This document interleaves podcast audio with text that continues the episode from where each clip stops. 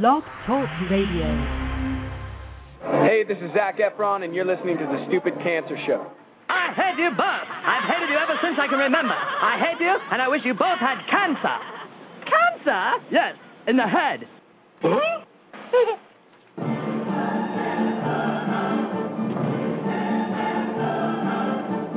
I'm as tired as hell, and I'm not going to take this anymore. Pay no attention to that man behind the curtain. Are you telling me you built a time machine out of a DeLorean?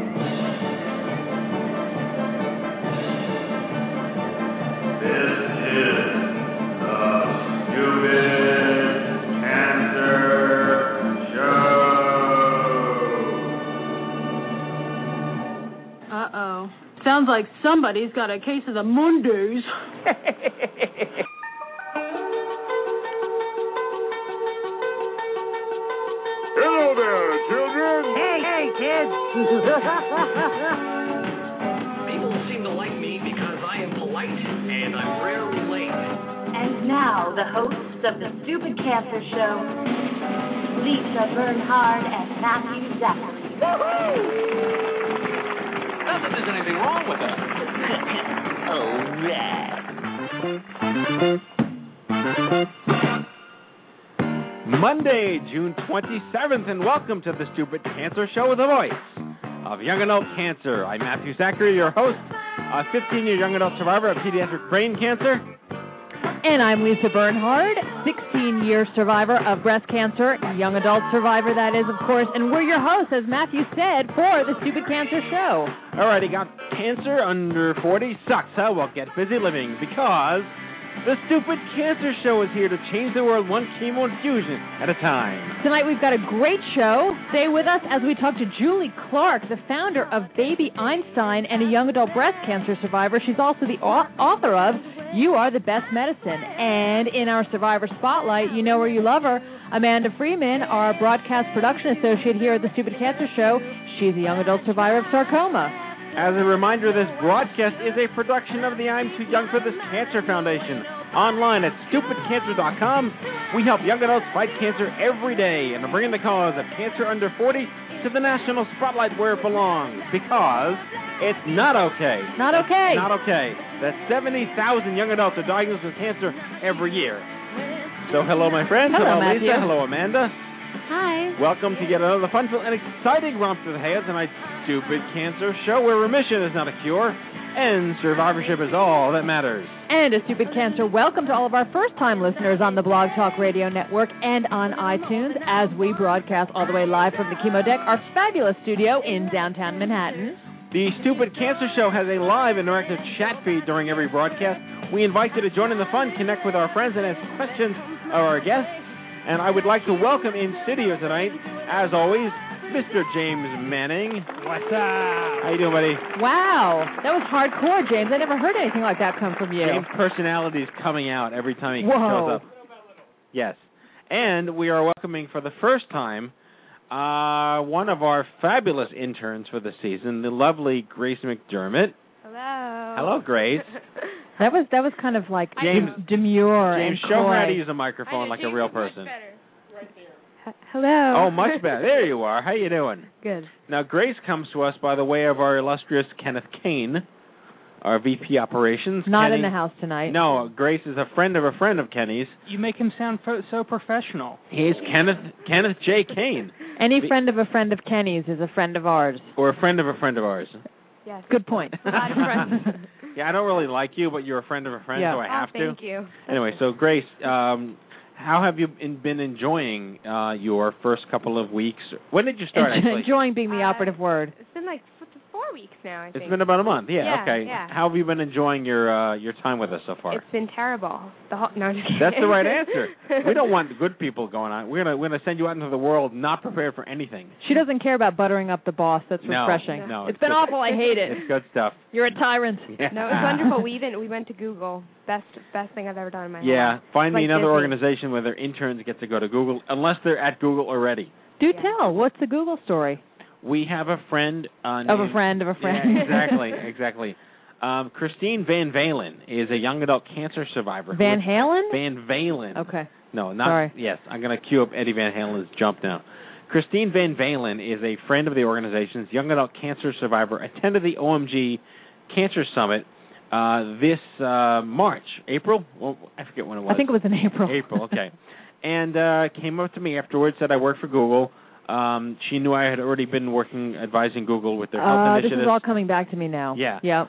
So uh, we got friendly online. Kenny got organized with them. We set up a time and a date to go over there to discuss how we can work together on some local projects and some fun stuff. Not with Google, like the company, but Google employees um, often get together with certain boutique projects that they get together and fun stuff to do that they get paid to do by their job. It's called the twenty percent program or something, where if they do twenty percent of their job on off-Google programs, they still get paid for it as long as they have something to show for it. So, yes, we took our illustrious new intern, Grace McDermott, to Google headquarters on ninth Avenue and Uh, seventeenth Street or sixteenth Street here in Manhattan, and uh, you were pretty wowed up, weren't you? Did they have, like, cool things like ping pong yeah. tables and, like, all kinds of wild video games and cool they, furniture? They have an ice and, like, cream truck. Is in, like I was going to say, like, a lot of playthings. and No, they have yeah. an ice cream truck. Like a Good Humor Man. In the office. Wow. Yeah. Yes. Okay, now I'm really jealous. Yeah. The cafeteria was, like, the spectacle of a lifetime. Yes. Seriously. The cafeteria wow. And it's all free. Yeah. It's all free. You know, and it's I, all like organic and vegan and healthy yeah. too. Well, like you I can't even eat it if you wanted to. Yeah, you yeah. did get like the, the nonpareils with yeah. the with the whipped cream. But they had ice cream. Yeah, yeah. They, they did have ice cream. Was it like tofu, tofuti, frozen tofuti? It was or actually was it... mashed cauliflower frozen. Right. that that frozen kale again. Yeah, fr- yeah curse you, kale. Damn Look, it. I think we dream big. I fully expect that within a month's time, I want to see the I two Y logo integrated with the Google logo on the homepage. Why can't we have that? I'm trying to think like of some neologism where that would work, like the I two G L Y. Matthew, if anybody can come up with it, you can. I think I just did, the I two G L Y. Yeah, that's right. Get right in there. That was the worst thing I've ever done right there. Come on. Okay. We, we need to make that happen. But in all seriousness, like I'm, she's very talented. She's very professional. She's mature for her age. Really she, good looking. All she, things that all things that no, and she's damn cute. Not things, that I care about that, but all, like she she does a good job. All things she, that go against the grain of I two I, except for the cuteness. Yeah, we, we we do have cute people working around here. Have we ever hired anybody who is no. not mature for their age? Um, Look, yes, everybody. And we can't mention them on the oh, air. Oh wait, I forgot about that. We can't mention this. It's I that know. movie with um. Oh, that M. Night Shyamalan movie where, like, they, they live in the woods and it's like, they, you think it's eighteen hundred, right. but it's really, like, twenty-first century. And William Hurt's like, it is that which we do not speak. Yes, there you go. I love that movie. Yes, exactly. Well, but so by and large... the answer to the question is yes. No, well, here's the thing. By and large, you know, everybody that works for us has had cancer, so they've yes. had to grow up quickly. Yeah, Grace, what's your excuse? I'm a vegetarian. I don't know. I don't know. I haven't had cancer. No, that's fine. That's good. But that's a yeah. good thing. Yes. Yeah. We keep that's forgetting a that's thing. a good thing. Right. Exactly. Yeah. It's actually a very good thing. It, it's yeah. it's it's an yeah. awesome thing, and we welcome you with open arms, regardless. You know, Thank you can you. tilt the mic down as well instead of like you're like the uh, a whack-a-mole. Like I like to pretend that I'm taller than James. Help her with that. Yeah, that's okay. Come on. Come on, James. She's an intern, you know. Put, she's learning. Put, put the same muscle into it as you did with your WhatsApp, James. How many interns does it take? To lower the microphone. Very nice. I keep Very forgetting nice. how this... So there's been some big news Well, let me, let me let me do my, my cheap shot news on, with Chicago. Oh. I got to give a shout-out to I two I Chicago tonight for an amazing two-day adventure that Kenny and I had with Jonny Imerman of Imerman Angels, the one-on-one peer-matching gold standard for young adult cancer. At Imerman Angels dot org, Kenny and I went out for our inaugural Chicagoland Stupid Cancer Boot Camp. We had over eighty people show up. It was extraordinary, very powerful, two and a half hours straight of nonstop energy, passion, stories, connection, community, really good stuff, which was preceded preceded by a virtual grand rounds that Kenny and I held at Northwestern University's Oncofertility Consortium, where we spoke to several hundred doctors via, like, a webcam. That's neat. Which is super neat. Um, and uh, it was moderated by Doctor Kate Timmerman, who runs their clinic, who is uh, the manager of the Oncofertility Consortium. And uh, it was fantastic to get questions from residents and interns and fellows who are our age, twenties and thirties, want to know how the young adult movement works, what the mechanics are, how advocates can feel like they belong within the conversations of doctors and that we're part of curriculum, even though we're not part of curriculum. Powerful stuff. And then the next day on Friday, the Cancer Legal Resource Center, which is the gold standard of ways to uh, sort of understand your legal rights or get free lawyers to help you with your case or suing insurance companies or whatever, um, gave their one of their uh, conferences in Chicago, big conference. Two or three other people came, and it was great to see all of our old friends there. Um, just good networking. And out of this whole weekend came this new potential for a, ready for this? Uh-oh. A young adult steering committee. Nice. That would be responsible for fundraising and social planning for I two Y and Imerman Angels in Chicago year-round.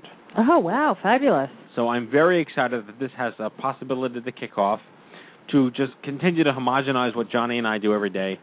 We're, we're like peas in a pod. So, and speaking of which, is that where you got your T-shirt, your fabulous T-shirt that says Bald Guys Rock?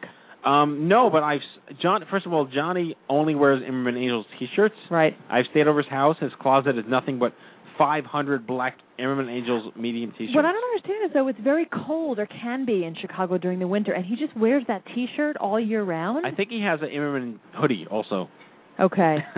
No sweaters, Imerman, though. Imerman wool. Scarf, I mean, Imerman he's got to be, you know, yeah. That's tough stuff in yeah. that windy city. No, but I got this shirt in December of two thousand seven. Okay. Someone just gave it to me. I was like, all right. Does the is the shirt like full of syphilis? No. Okay, I'll wash it. I'll wear it. I'll take the shirt. So yes, bald guys do rock. You and Jonny. And speaking of that, as I just close out this before we get to the big news, while I was in Chicago, I was in a photo op. It was Eric Charsky, who was on this radio show, Colon Cancer, Young List Survivor. Sure, please. Myself, uh, Joe Schneider, who will be on the show next season, but Joe Schneider, also a Young Adult Survivor, bald. Me, Jonny. And this other young adult guy named Sam. If you scroll down my wall on Facebook, there'll be like five bald guys in a picture, but I have the most hair. Whoa. And you know that it's a bald shot when I have the most hair. So I, I thought you were going to say being in Chicago you had a photo op with Oprah. That would have been good. Uh, I'm not so interested in her anymore. Well, what are you saying on that on the air for? What? Now, what if Oprah were listening and she heard you say you're not so interested in her? Oprah? Every, well, of course we're interested in Oprah. We love Oprah. Oh, we Matthew, love her. Okay. Do I have to reach over the table and smack you? I mean, like, I don't watch Channel seven because she's not on it anymore. Uh, it, okay, well, you can, you can watch OWN. It doesn't mean that you have to say that you're not so. But that's like Channel nine billion. It's one of the Discovery. It took no, over I'm, a Discovery right, Health. Sorry. I love you, Oprah. Please have us on your shows. And Gayle King, too. That should, that should do it.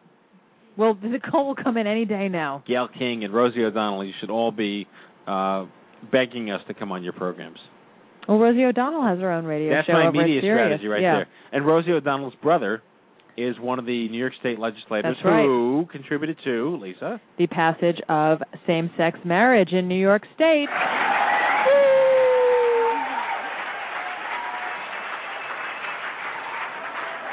Big news. Very really big, news. big news. Yes. This has been a uh, a big a big week for the Empire State. The Empire State. Yes, which was lit up in rainbow colors, by the way. It was last night? It was, night. yeah. Awesome. The, the night I think I think it was the night it passed. That's fantastic. That yeah. I'm just overwhelmingly surprised that New York passed this before California. Yeah. Well, Iowa. I, I think and then, that's the gayest state. Well, what about Iowa passing it before New York? Well, Iowa has like four people in it, three of whom are gay. So. I love you, Iowa. Don't we? We want to watch Iowa too. We want Iowa to get us on their show also. Iowa's a terrific state. Flat, probably, right? Very flat. Yeah. Very flat. Very flat. Um, no, it was a big, a big, a, a big, big moment. Yes. Our uh, Governor Andrew Cuomo made it a major priority. He did.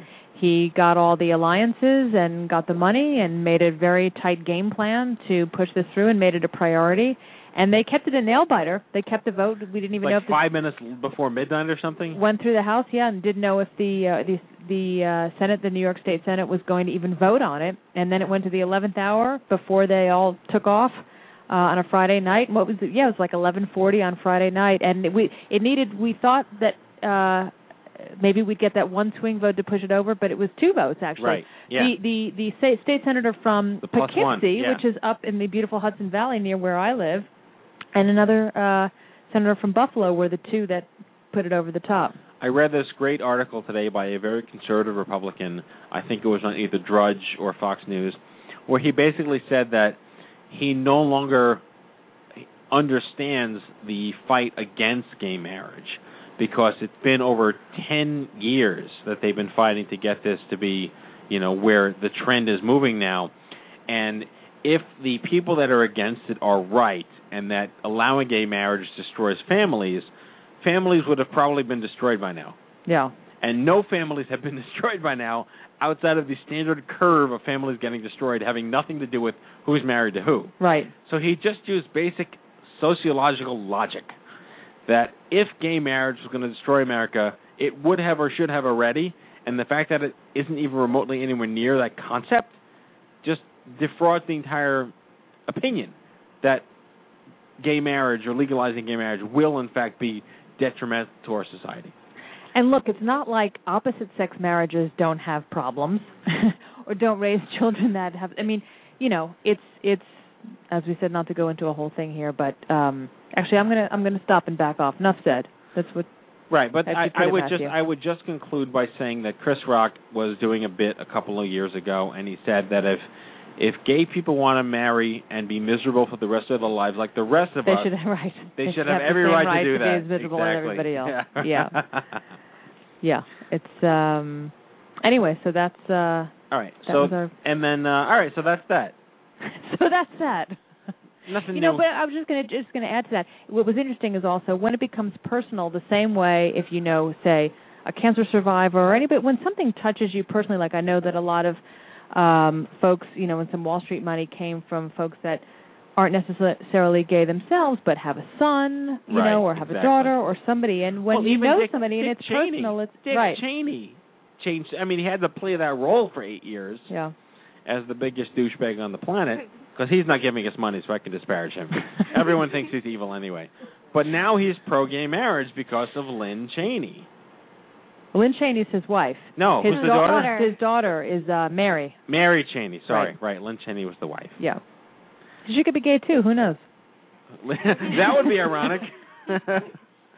That's like um, uh, Fran Drescher's new show. You know, Fran Drescher yes. dated her high school sweetheart and married him. Right. And then, like, twenty years later, he's like, sorry, I'm gay. Yeah. And now they're, like, best friends. But this new show she has on T V Land called Happily Divorced is all about the story of how he's got a partner now and they're married and she's divorced, but they're friends and they have kids. See, if so. there, if, if, if, if same-sex marriage would have been legal, he might not have had to marry somebody who clearly was not his correct partner in life, right. that is a woman. Like Rock, it's the Rock Hudson story. Yeah, yeah. Yes. Anyway. In any case. All right, well, let's, uh, let's cue up our music here because it's time to introduce, and I have to extend significant apologies because I never realized that she had never been officially a Survivor Spotlight on the show. Is that right? No.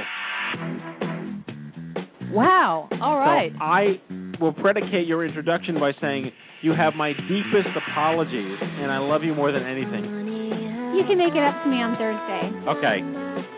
In her inaugural stint in the Survivor Spotlight on this fine Monday, June twenty-seventh, twenty eleven, Amanda Freeman, who after graduating from the Eastman School of Music in two thousand eight, one of the finest music schools in the U S of A, Amanda decided to attend an Ivy League college after that, Columbia University, to study to become a doctor. After only two weeks, she was diagnosed with osteosarcoma of the mandible. That's kind of like your upper jaw, correct?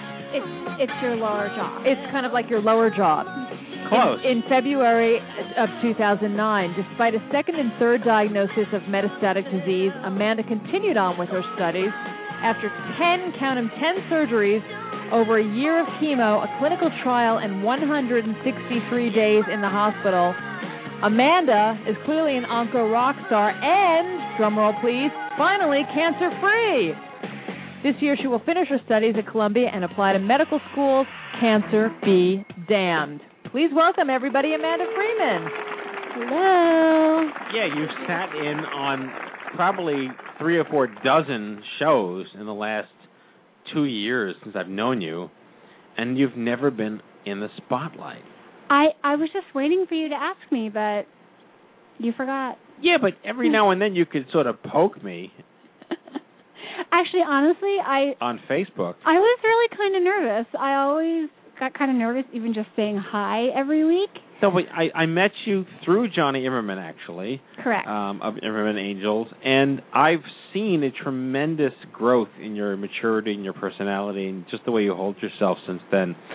So I guess maybe you, you were intimidated or shy, but I don't expect that from you anymore. You should tell me exactly what I need to do and how to do it right now.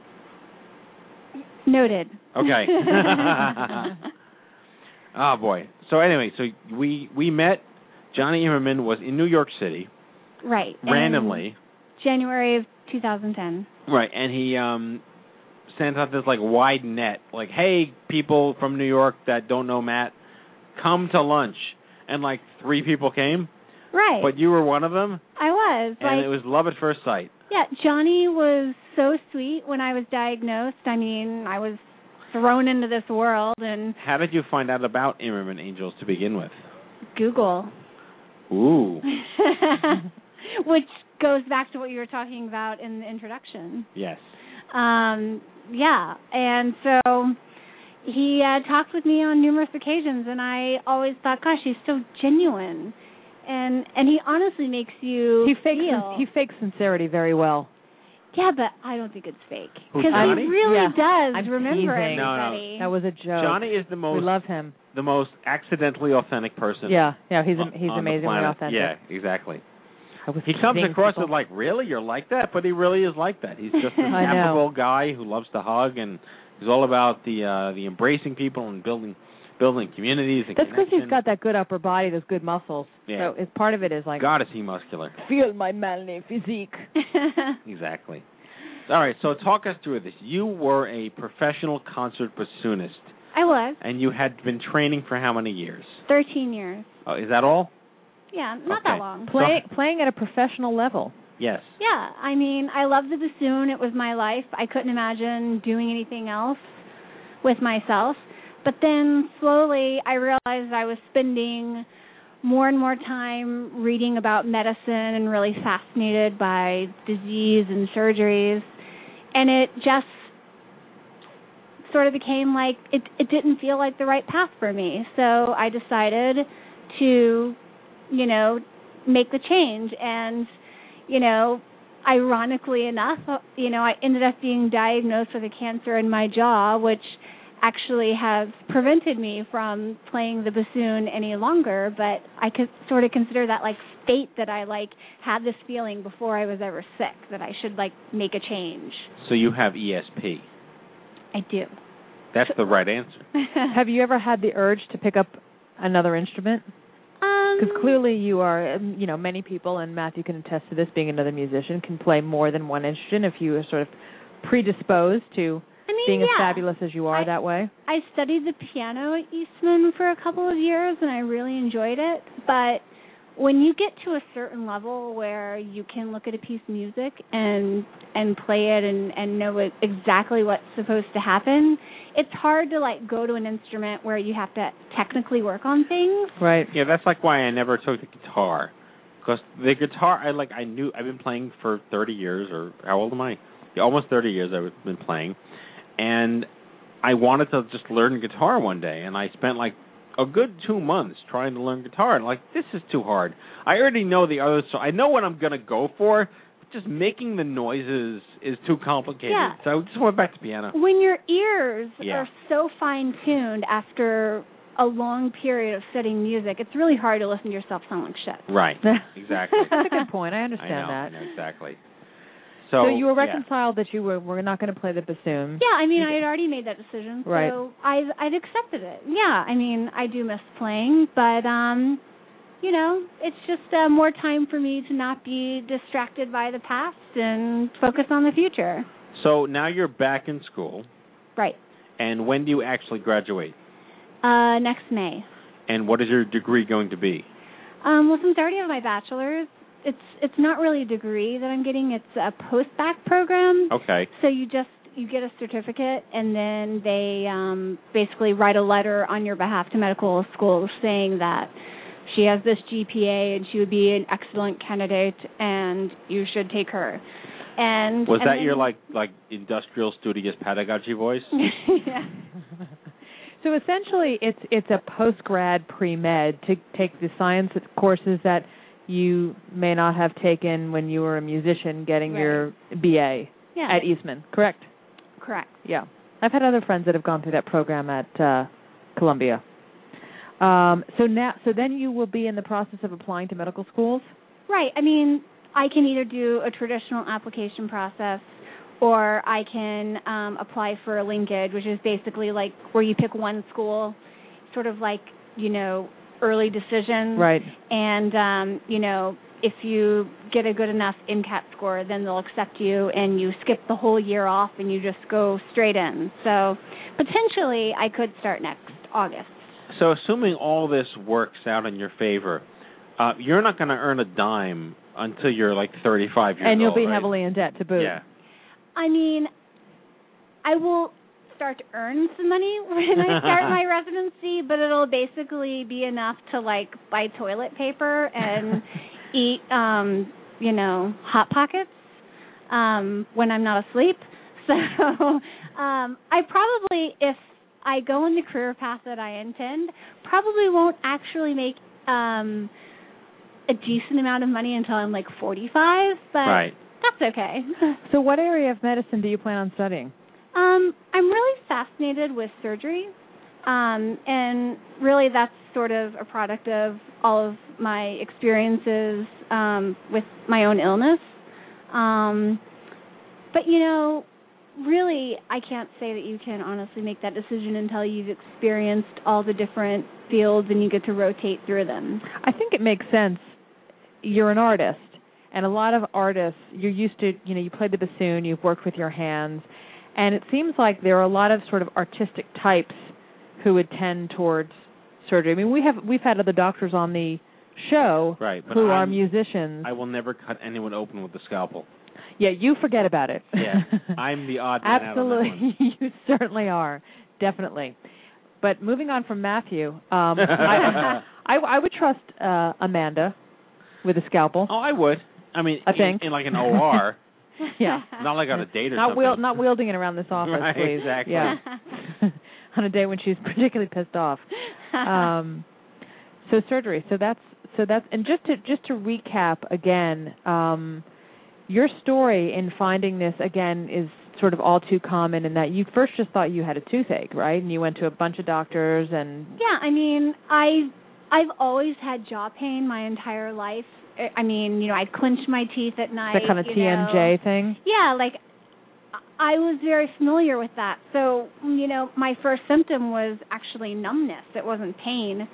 So I thought, like, I had pinched a nerve. I was stressed out. I was working, like, double and triple shifts and not sleeping and not eating and saving every penny to move to New York. I honestly didn't think about it, even though I've always been that person who just went to the doctor.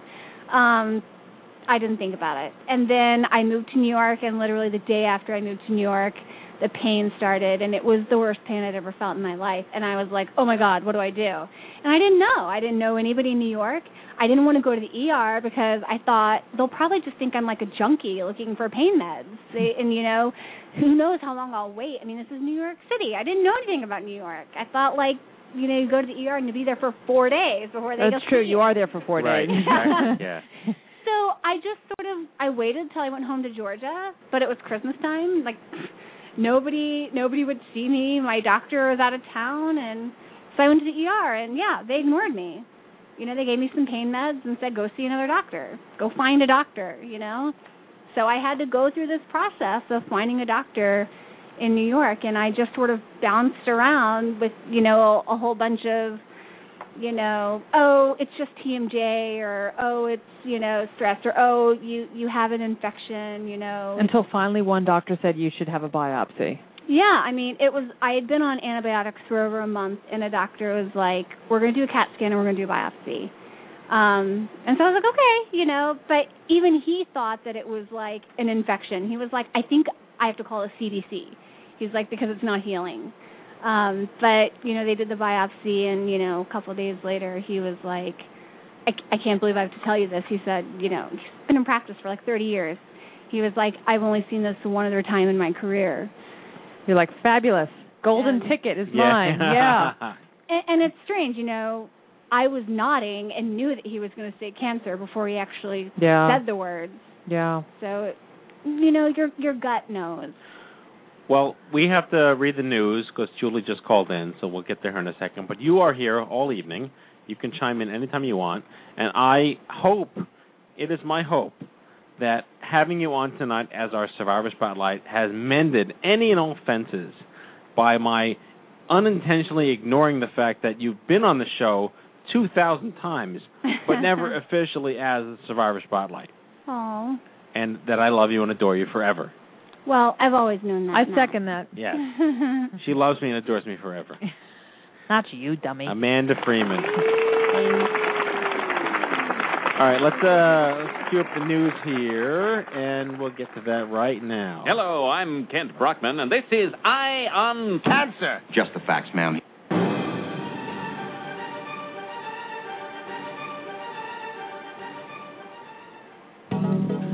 Okay, during this part of the Stupid Cancer Show, we announced to our listeners a whole bunch of newsworthy programs, events, services that we don't want you missing out on, and they're all free, and they're all just for young adults with cancer.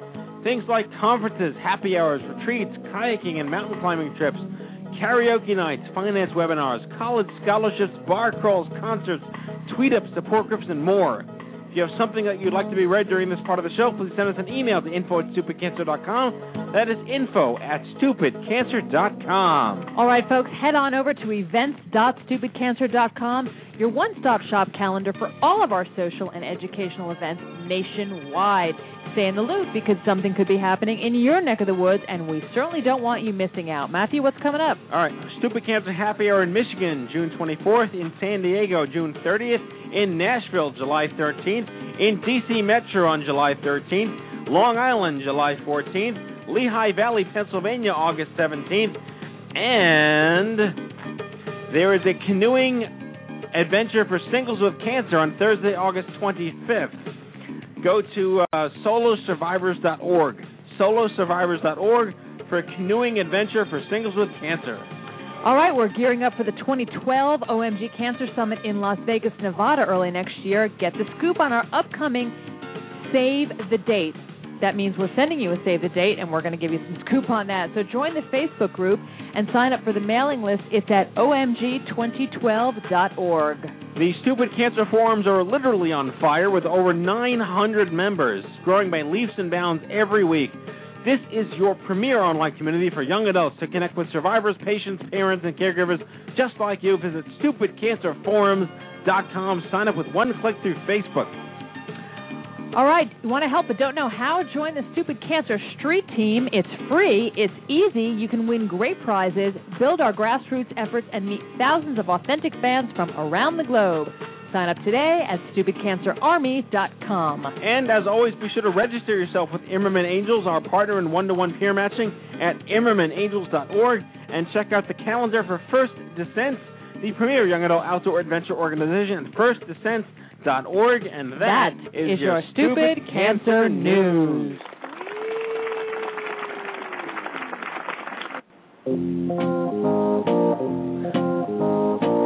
And now, the moment you've been waiting for. Julie Clark founded the Baby Einstein Company in nineteen ninety-seven, selling it to Disney five years later. She went on to create The Safe Side, producing D V Ds for children on the topic of personal and internet safety. She is a two-time breast cancer survivor diagnosed at the age of thirty-seven with infiltrating ductal carcinoma and was declared cancer-free following a double mastectomy. Nearly five years later, she's learned that her cancer had returned and metastasized to her liver. She assists... Whoa! You all right there, boy? My throat just gave out on me. Nearly five years later, she's learned that her cancer had returned and metastasized to her liver. She has since been declared cancer-free again following treatment and has recently written a children's book called You Are Your Best Medicine, which helps children understand how important their love is during a parent's cancer treatment. I can't say more, more how important that is. Julie lives in Colorado with her husband, Bill, and daughters Aspen and Sierra. Please welcome to the Stupid Cancer Show the one and only Julie Clark. Julie? Hey, how are you, Matthew? Welcome, ah. Julie. We're thrilled to have you. I'm sorry, I Thank just so experienced much, like, a loss of my esophagus during your bio. He's all, he's actually all he's all choked up. He's well, very it's nice moved. to talk to you guys. Thanks for having me on the show. No, we're very excited, and uh, quite honestly, I, I have to thank and a special shout out to Elise Kaplan from uh, Living Beyond Breast Cancer yeah. Coalition. Oh, I adore Elise. Yeah, I, yeah. I just saw Elise at ASCO, and she re- she was the one that suggested that I get in touch with you because you'd be great on the show. And then, of course, I invited Elise on the show. She's like, well, I don't know. But so, special shout out. We'll get Elise on the show for, for October breast cancer. Absolutely. Uh, yeah, because I think Elise is a survivor as well. Yes, she yeah. is. Like mm-hmm. a yes, twenty year or something. I mean, she's yeah. she's rocking it. So yeah, um, so, yeah she's a, she's a great lady. So that's how those stars aligned to get us in touch, and, and it's just and I think you spoke. Um, at the uh, Young Women Breast Cancer Conference? I did, yes, I did in February in Orlando, and um, yes, it was, it was. You know, it's it's one of those things um, that is always, you know, amazing and powerful to do, but also almost inexplicably emotional. I mean, I can I can sit here and sort of like read my speech over and over and over, but when I actually am standing up there in front of all those people who are going through the same thing, it is just such a visceral experience, you know. You just, you feel in that room so much, um, you know, just that strength and that power and everybody just fighting so hard, and it just is so moving, you know. It's just incredible. So Well, yeah. we, we, um, we had many, many attendees from our organization there, and they all heard you, and they could not say enough good things about Oh, your message and your story. So we're, we were right. I wasn't there with you, um, but I heard nothing but good things about it. And then when Elise called me and said, you got to do this, and then I saw her again, it's good karma all around. And I will share with you that, that Elise decided that there were not enough uh, testicles in Orlando. So I've been invited to speak next year as probably one of the only men who's going to be there. Do you have testicles? Oh, I'm sorry. I do have. I didn't. You just, I was set up for that. Uh, I couldn't resist. Well, I, I'm married with two it. children, so... So I, you've been I, stripped of them I completely. Have, that I doesn't have, mean anything. I have the illusion of testicles. So I don't know if you're going to go back next year or whatever, but just know that, that the message is there. It's a very powerful group, and um, I yeah. will. Uh, I'm very excited to be a part of what you have already experienced. So, oh, that's um, great. Well... It is. I mean, it's just it's a it's an incredible place to be, and everybody is out there looking for the next answer, you know. And sometimes I think, what is it that, you know, for whatever reason, I'm in a really good place right now that has, you know, I'm in stage four cancer, and yet I'm cancer free. And uh, boy, sometimes I just think, wow, you know, why me? And what does it mean? And is it gonna change for me, or, you know, stay this way? And um, we're all just out there hoping and fighting and doing our best, right? Absolutely, Julie. I'm a breast cancer survivor myself, um, sixteen years at this point. And, oh, hooray. Um, yeah, hooray. And so we obviously know we're going to go back over Baby Einstein, which is um, an incredible uh, business that you built. And what is it now? It's thirty children's books and videos and albums and everything. Um, but tell us, tell us, first of all, where in your moguldom you sort of were when you first were diagnosed. Well, it was actually, I had already sold the company, so um, I was about, uh, the company was about ten, or no, I'm sorry, not quite that old. It was about uh, seven years old, and um, I had already sold the company to Disney. I was still doing consulting for Baby Einstein at that time, um, and I was in the process of starting another company called The Safe Side, which you very kindly mentioned, um, and The Safe Side was about helping children understand how to stay safe, either on the internet or with people that they don't know. And this was really a, something that came about as a result of having kids who were in elementary school now, no longer babies, and I wanted my kids to understand how to keep themselves safe. And so John Walsh and I partnered up actually to create The Safe Side, and it was just a great way to, to teach children about safety. But in the course of um, editing that first film called Stranger Safety, we um, I was in the editing suite and discovered at the age of thirty-seven a very small, very, very small lump in my breast. And um, I was, you know, feeling very fortunate. I found out it was stage one, and I thought myself very lucky because I'd caught it really early. And so um, I, you know, I kind of went ahead, got the mastectomy, which was considered quite radical at the time because my cancer was so small, as a stage one cancer. However, it was grade three, so it was very aggressive. And um, I was H E R two positive, but I did not do Herceptin. I did not do chemo. I was really opposed to those things at the time. And so I just opted for double mastectomy, came out with a clean P E T scan, and went right back to work, went right back into the safe side, and, and um, you know, just kind of got back to my life and said, okay, well, I was really lucky. I, I finished cancer. I'm done with that now. I put that aside, and I was completely done with it. And um, uh, and then, as you as you mentioned, almost five years later, um, found another lump in almost exactly the same place where the first one had been, except this time it had metastasized to my liver. And so I got that terrible news at the age of mm, forty-two. So um, yeah, so that's kind of where I was. And where did you, just, did you where did you feel the lump? Had you had reconstructive surgery or no? Was it sort of in the chest wall, or how did you actually how did you find it? Where was it? I'll tell you, it was really weird. So the first time, in case you're going, well, why were you feeling your breast in the editing suite? Why not? I'm doing it right now, actually. She is. I got to test it. There you go. What had happened is um, I had been, the, the first time at age thirty-seven, I'd been working out, and um, and I had just really sore muscles, like under my arm. And the first lump that I felt was there. It was in my armpit, more than you'd even think it was on your breast. It was more like in my armpit. And um, I was just massaging it because it was really sore from working out, and that's when I found it the first time. The second time was just, I, I have no explanation for it. It's so weird, Lisa. It was, um, I was on my way home from a trip, and I was on a flight from London, and I had this very, very strange sensation of a very deep itching in exactly the same place where my tumor had been removed huh. um, years before. And so because I had this itching, I'm like digging around there, sort of in my armpit area. I'm like, God, this is so weird. And then I felt a, a, sort of like a swelling. It felt different than the first time because the first time it felt like a tiny little pebble. The second time it felt more like a lymph node might be swollen. And so um, I got home, and that was on a Thursday. On a Friday, I went to see my doctor, just my regular G P, and um she said, you know, I think it's probably a swollen lymph node. Let's just send you anyway for an ultrasound. So on Monday, I went for an ultrasound. I was actually on my way to the airport because I had been doing some consulting still with Baby Einstein, and I was on my way to California. I swung by the um, radiologist's office for this quick ultrasound that I was sure was going to be nothing. And she took, you know, she took a look at the film, and she said, you know, I don't like the way this looks at all. I want to biopsy it right now.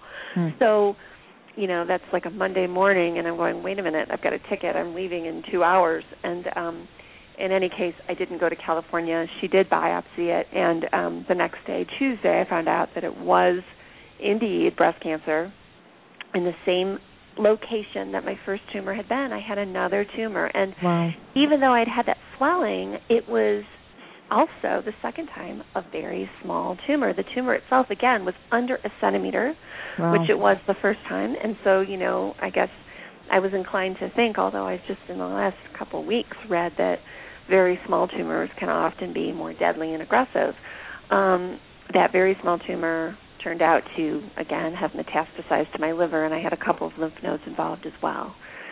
So at that point, I had the the primary tumor removed. I had ten lymph nodes removed, um, six of which were positive.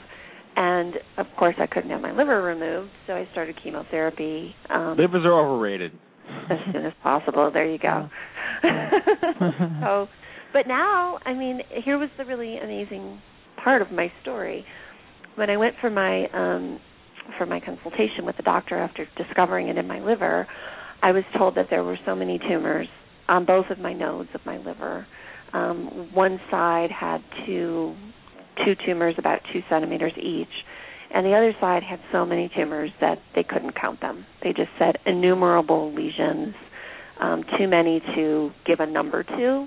Hmm. And um, so that was obviously terrifying. Yeah. But um, here I am today, almost three years later, and I have no evidence of disease. I've had no evidence of disease since I finished chemotherapy, which was um, I had six rounds of chemo after my diagnosis the second time, and I also do Herceptin. So I get Herceptin every three weeks. And I had my ovaries out, and I take Femara, and I do all those things because I had E R P R-positive cancer, and I also had H E R two overexpression. So right. there we are, yeah. And do you have? Are there symptoms that you experience because of the uh, metastases on the on the liver, or no?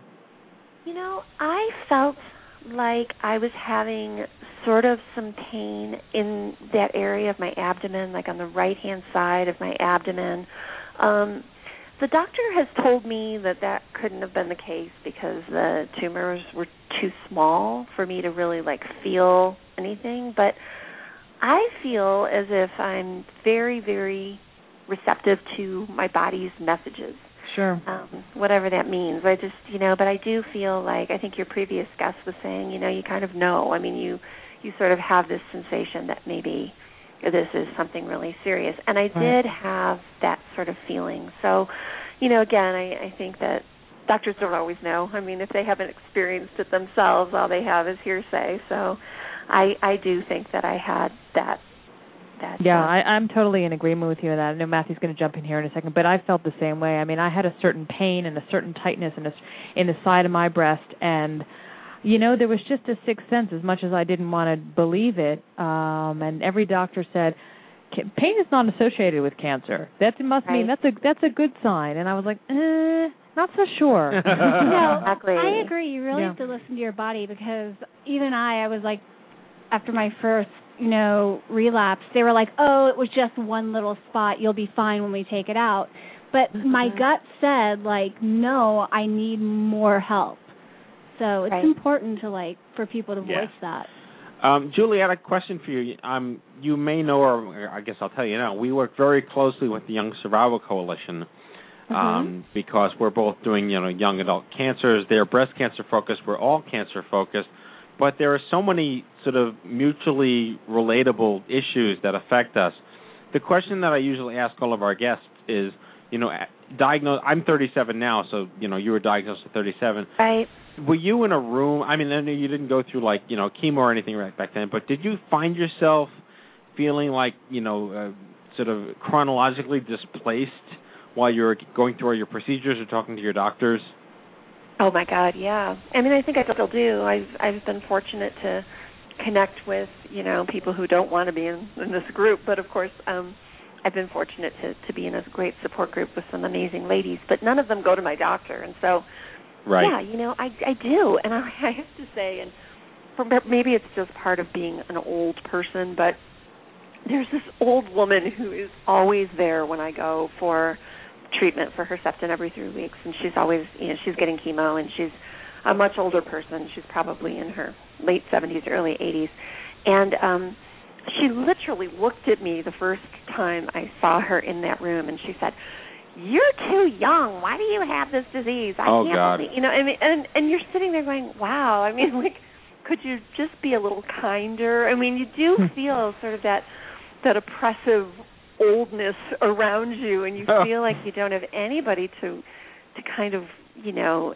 experience or express their experiences with you in the same way. So when I talk about what it was like to talk to my children about it, or to live as a mommy with um, cancer and have to talk to my kids and tell them that I had this disease, it's an awfully lot, you know, it's, it's much, much different than that eighty-year-old woman having to tell her fifty-five-year-old daughter she's got cancer. You know, it's just obviously so much different. So well, let's move in that direction. I want to move in that direction because we yeah. talk about, you know, the caregiver role of young adults with cancer on their children, or the caregiver role of, for someone like your spouse, having to deal with your children when you can't communicate with them, or how do you communicate with young children whose young adult parents are sick. This falls directly within the lens of the young adult movement because we have our shit to deal with while we're going through our shit. And yeah. as a, a new father of twin fourteen-month-olds, I can't even begin to comprehend how I would deal with them as they start to grow and mature if something unfortunate were to happen again to me or my wife. Right. So, so this came out of direct experience and personal need. You had to learn to speak to your kids about certain things. Right.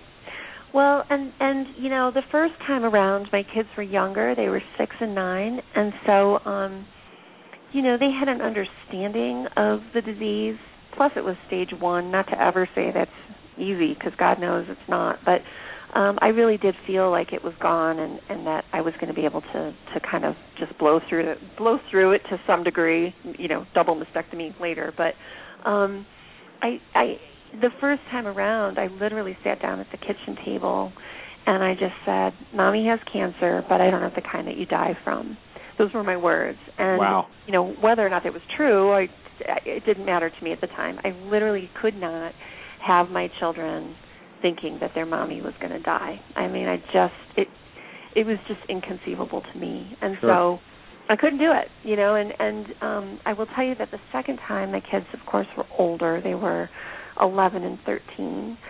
And um, at the time, I said something similar. I did not tell my kids then that it was stage four.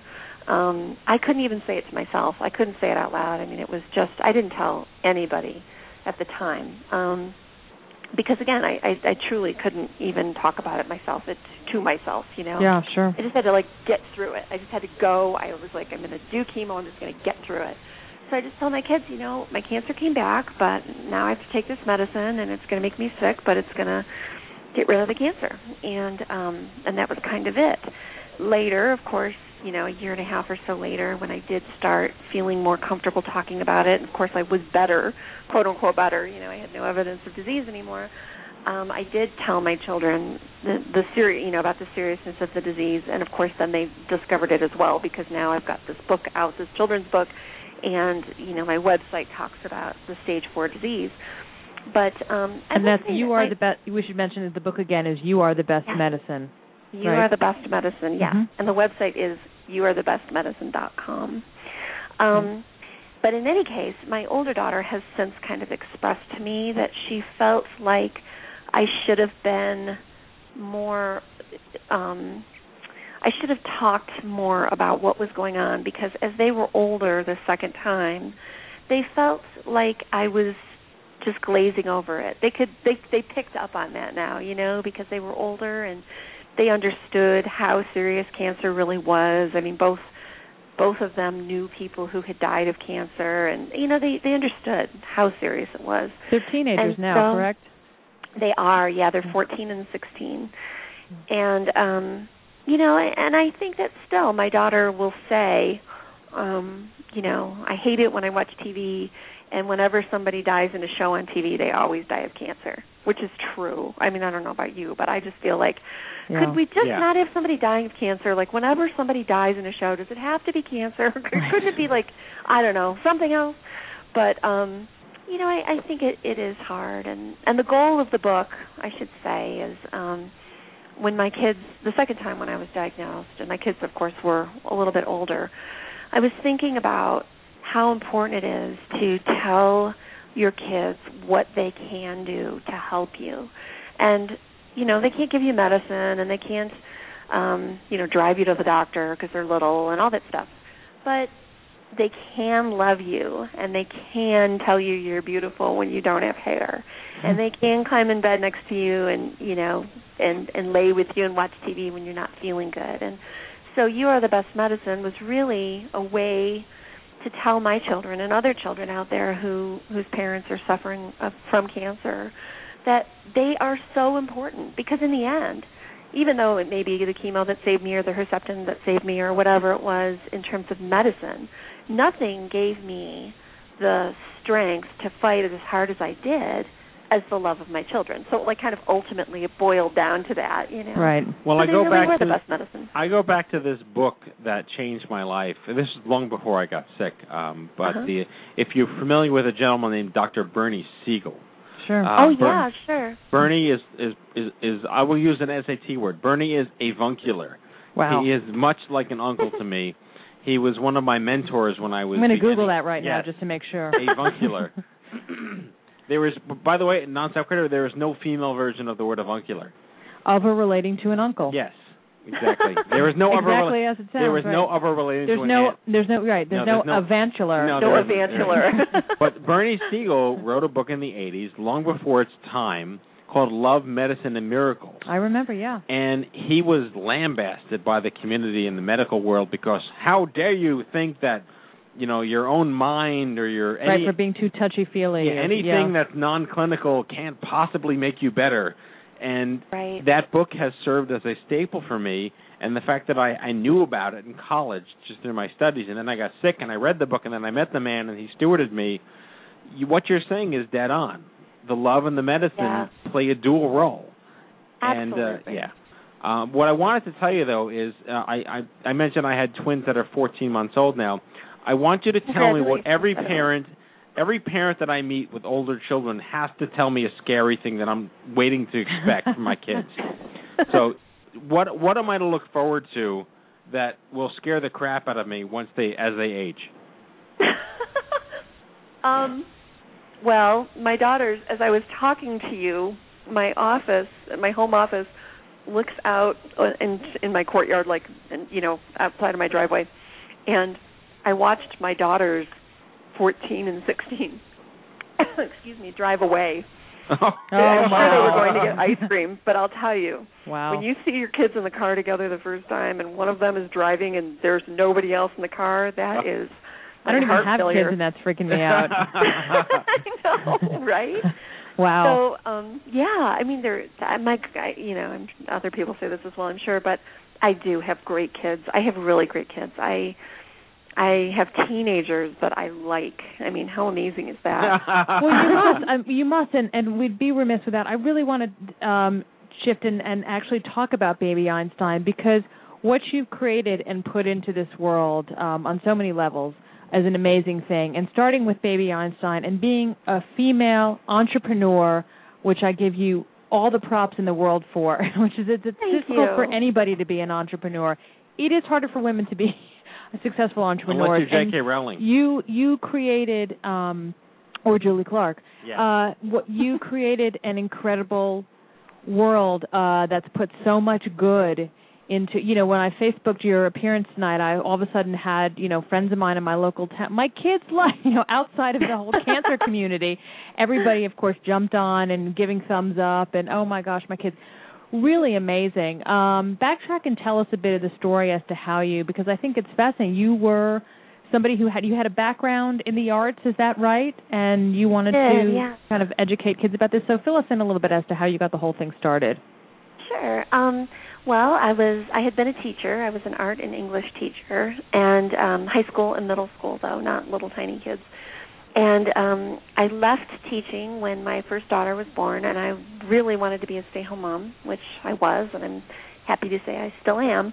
Um, but in the course of that first year of my oldest daughter's life, I just really began missing uh, – I missed teaching the things that I loved. So, um, you know, I had been a, a great reader of literature, and I loved art and um, loved art history. And, of course, I had a little tiny baby, so how do you teach that to a baby? Well, that was sort of my question. And um, in the midst of, of Barney being on T V, which, no offense to Barney, I think that was, you know, it served a great purpose for a lot of kids, but I just couldn't have it on in my house. It made me insane. Sure. So, wait, tell us um, how you really feel. So um, I came up with this idea of, you know, I read to my daughter all the time, and we and, and we look at pictures together, and she just loves looking at these picture books. And so wouldn't it be cool if I could basically take that board book, that picture book, and put it on a screen so that she it would enable her to watch something that she really liked looking at and almost incidentally listen to classical music, which I loved. So it it had this great, it served this great purpose, which was, you know, she was watching something she really enjoyed, and she was being exposed to something that I really loved and that I felt was really good for her. I mean, not because it was going to make her smarter necessarily. It was just because, God knows, I mean, we could all listen to classical music and, and you know, reap the benefits of just the beauty of it. You know, it's really beautiful. Yeah. I mean, there's a reason why it's hundreds of years old. I mean, there's a reason why we still listen to Mozart today. And so um, that was really the... the original intent, and um, I shot the first two videos in my basement, um, just with borrowed video equipment. My husband helped me, and we edited it on our home computer um, using Adobe Premiere, and it took kind of forever because we didn't really know what we were doing. Um, and we figured it out, and after that first year, I had a video. I named it Baby Einstein. I had no idea I was even starting a company. And that little logo that you see on the Baby Einstein packages is actually a logo that I drew on my kitchen table. Wow. Um, with my daughter's crayons. I mean, and, and that's still the logo that's on all those Disney packages that are that's all awesome. Over the world now. So yeah. It's pretty cool. And it was just one of those things. It was needed. It was, you know, people wanted it for their kids. Their kids ended up loving it. And so word of mouth was just amazing for us. We never, in the five years that my husband and I owned the company, we never ran an ad. We wow. literally just had people wow. talking about it. And as you know, if you have fourteen-month-olds, if somebody said to you, you know, Matthew, my son is also teething, but when I pop in Baby Bach, he stops crying. You'd be like, I will pay five hundred dollars for that Baby Bach C D. If it will make right. my son stop crying right. when he's teething, I will be happy. So, you know, that's kind of what happened to us. It was um, it was really an amazing story, and it was so much fun because we were making what we loved. Um, right. I mean, the key, I can't the tell you how. A, the, yeah, the key to the success of any office. But, I mean, I realize Baby right. Einstein should be part of a diversified portfolio of relationship engagement with your children. I of know course. Too many people that, like, turn on the V C R or Minus Barney. Or put the D V D in the laptop and then, like, leave the kids for two hours. Yeah. Oh, right. Like, no, yeah. don't do that. Yeah, exactly. Although it, I mean, it's nice that, if yeah. you have to, but you shouldn't do that. Well, absolutely not. I mean, and, and, you know, so the original intent was, yeah, you know, sit with your baby, listen to something that you enjoy. I mean, we've, you know, again, like in reference to Barney or Sesame Street, I mean, at, at times we do let our children watch television, and hopefully it's appropriate television. And this was just another means of an appropriate program that you could put on for your child and either watch with them or sometimes allow them to watch on their own for a short period of time, which, short period of time. Truth That's be told, I was a stay-home mom. I mean, there were certainly, you know, times when my husband came home from work at five o'clock and I hadn't had a shower yet because, you know, my babies were, um, you know, teething or tired or they didn't want to be put down. And so, you know, I didn't have a chance to do that. So it's kind of, it was, it was, you know, also a nice way to kind of have that time to do what you needed to do as a mom and know that your child was watching something appropriate. That's phenomenal. And then also the Safe Side, again, another terrific idea that puts something good out there, particularly in these times of the Internet and how, you know, oh, kids God. Are so hooked into that. Absolutely. It's so scary. I mean, what, you know, what our kids can see on the Internet in, you know, even without ch- choosing to see it, that they can see by accident right. is stuff that when I was, you know, eighteen years old, I wouldn't even know where to go to see, you know? Right. I mean, so um, it is very scary. And, you know, I do have to say that in terms of the Safe Side, all of our prof- all of our profits have gone to the National Center for Missing and Exploited Children. So we've actually donated about a quarter of a million dollars so far. Wow. National Center for Missing and Exploited Children. Actually, really you are proud. Wrong. You have donated two hundred forty thousand nine hundred ninety-eight dollars. Oh. You are ten thousand two dollars too high. It's only so two hundred forty thousand dollars. I'm so sorry. Get your facts straight, ma'am. That's probably... Go. Yeah. You are you are in Yiddish what we would call a gutene Neshama.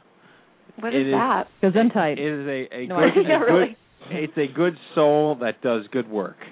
Well, absolutely. Thank you. I, I hope to be. And I and I really hope that, you know, kind of one of the things that's my new missive is um, when you're given the diagnosis that I received, particularly as a stage four patient, um, you are just in a world of darkness. I mean, it's it's terrible. And, of course, like every other person, all you do is go on the Internet and start reading about sure. all the people who are dying from the disease that you have. And it is terrible. So um, my goal is to try to tell people, look, here I am, stage four cancer, tumors all over my liver, innumerable tumors, and I have no evidence of disease. I've had a P E T scan every, well, first every three months for the first two years, and now every six months. I just had a P E T scan. I just had a great blood test result. Um, I'm like really. twenty-seven, twenty-nine, and, and, you know, I mean, I want people to know that there is life after stage four cancer, and, um, you know, I don't know how long it'll be. I hope it's for the next fifty years, and it may be, and I'm hopeful for that, you know, so well, let me get your thoughts. Hope. I, we have a few minutes left, but I want to I want to go not necessarily off topic, but I'd love your personal opinion on that comment you just made. Do you believe earnestly that this country understands the idea that there is life after cancer? I think, and the reason I ask that um, before I await your, your answer is that we struggle, much like the Y S C struggles, as an organization built around survivorship and quality of life with and through your disease, that most of this country doesn't appreciate the fact that we're not dying anymore, and that the, those of us that may die don't die the next day, and that life is extended with a focus on quality. We struggle with this. I've had conversations with most of the women over at Y S C for years now. How does an advocacy organization make the case, such as, I mean, I had brain cancer fifteen and a half years ago, and right. I, I just had an M R I last week, and I was scared out of my mind because the, the fear never goes away on the day you're getting the test. That's but, right. So my, my just, just my question to you is, like, you're still alive. You had this, you went through this severe challenge. Do people really understand that the, when the doctor says you're cured or no evidence of disease, go home, that's not really the end of the story? God, you know, I, I think that... Um that we don't even, I mean, even me, when I hear myself say it, I'm afraid to say it because I feel like if it doesn't happen, you know, if, if I say I'm cured, and, and no doctor has told me I'm cured because they never say it. They won't. Right. Um, when you're stage four, they'll never say you're cured, which I hate. Such right. bullshit. I really need to hear. I just want a doctor to say it to me. It's, I, I'm like a serial oncology user. I keep like changing my oncologist because I think I'm waiting for one of them to say you're cured. Um, but even when I hear myself say it, I'm afraid. I'm afraid to say it because I'm afraid that if it comes back, I will be so devastated. And I don't know if that's part of it for people. I don't know if people...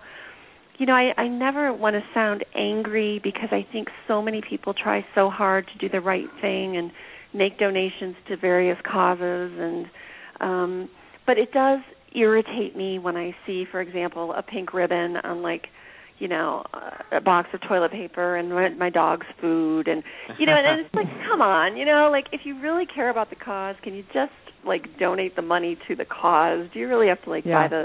You're, talking, you're preaching to the choir here on that one. we so we actually really work with your...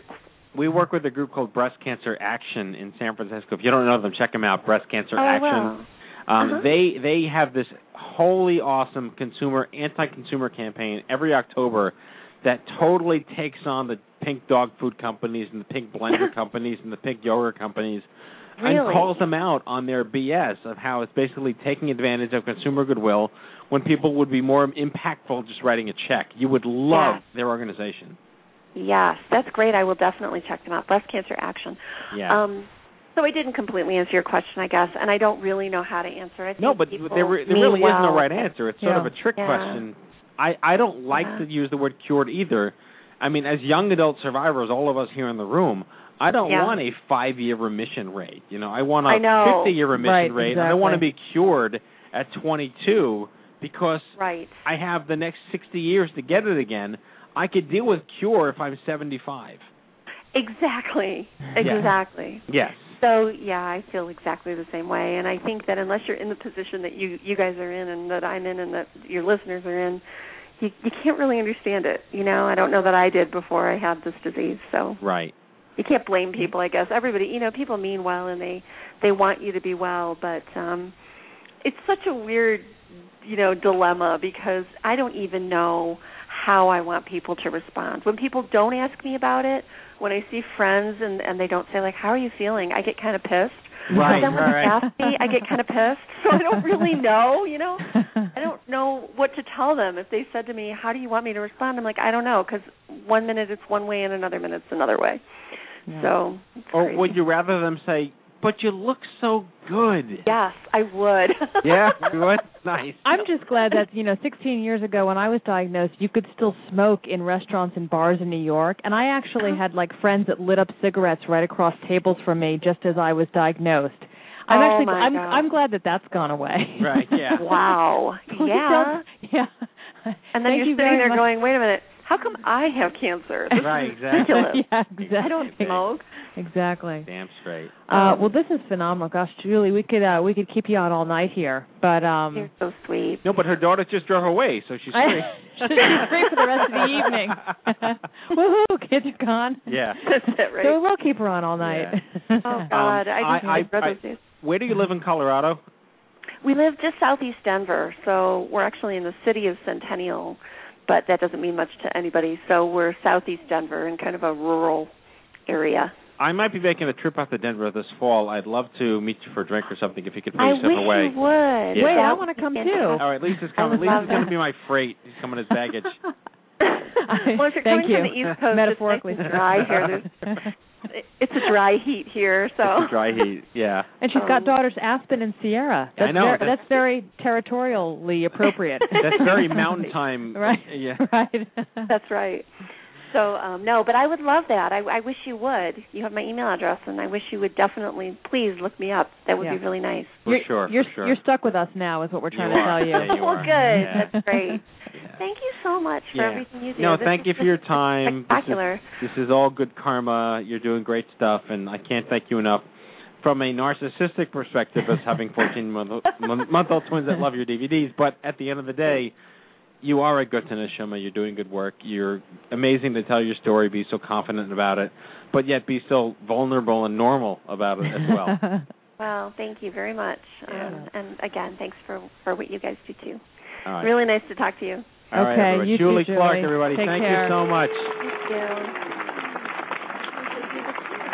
Wow. She's she awesome. Is, she is fan- I mean, I when Elise from Living Beyond Breast Cancer uh, emailed me, Um, and said, I know her, you should really, you know, get down to earth, perfectly yeah. normal, easy to talk to, honest, and just great. She's phenomenal. Phenomenal. Yep. And she helps me be a better parent. Wow. Yes. Not many things can say that. That's help me be a better parent of fourteen-month-old twins. Anyway, so that's that. Great show. Really great show. Alrighty, and now it is time for our closing sequence. Prepare to activate. Uh, I hear there's rumors on the uh, internets. You ever seen a grown man naked? And so, to all of you, a fond farewell. Hooray, I'm helping. You are a meathead. Oh, Magoo, you've done it again. That was so terrible, I think you gave me cancer. Oh, I love it. We switched it out. Our new Stupid Cancer Wrap, courtesy of Herbalist. Goodbye, Love Boat. All right. You've been a friend for four years. That's tonight's show, folks. That's our one hundred ninety-first broadcast. We hope you had as much fun as we did poking a stick at stupid cancer. I would like to personally thank our in-studio guest, Mister James Manning, and our intern, Grace McDermott, and our live guests, Amanda Freeman, Julie Clark. All right, everybody, next week's show, perfect for the July fourth weekend, tanning, skin cancer, and melanoma with Jennifer Stein, M D. She's Associate Director of Pigmented Lesion Services, Department of Dermatology at N Y U, and Samantha Guild, who's a bereaved young adult sibling, and National Patient Advocate at AIM at Melanoma, and in our Survivor Spotlight, Juliana Carvat, who is a young adult survivor of melanoma. If you've missed any of our past shows, don't forget, folks, they are all free on iTunes at any time by going to i tunes dot stupid cancer dot com or check out the archives anytime, once again, at stupid cancer show dot com. All right, remember, if it's not stupid, it's not cancer, live from the chemo deck. On behalf of Lisa Bernhard, myself, and our whole team here at I two I, have a great week, and we'll see you back here next time. Go to bed, Kenny.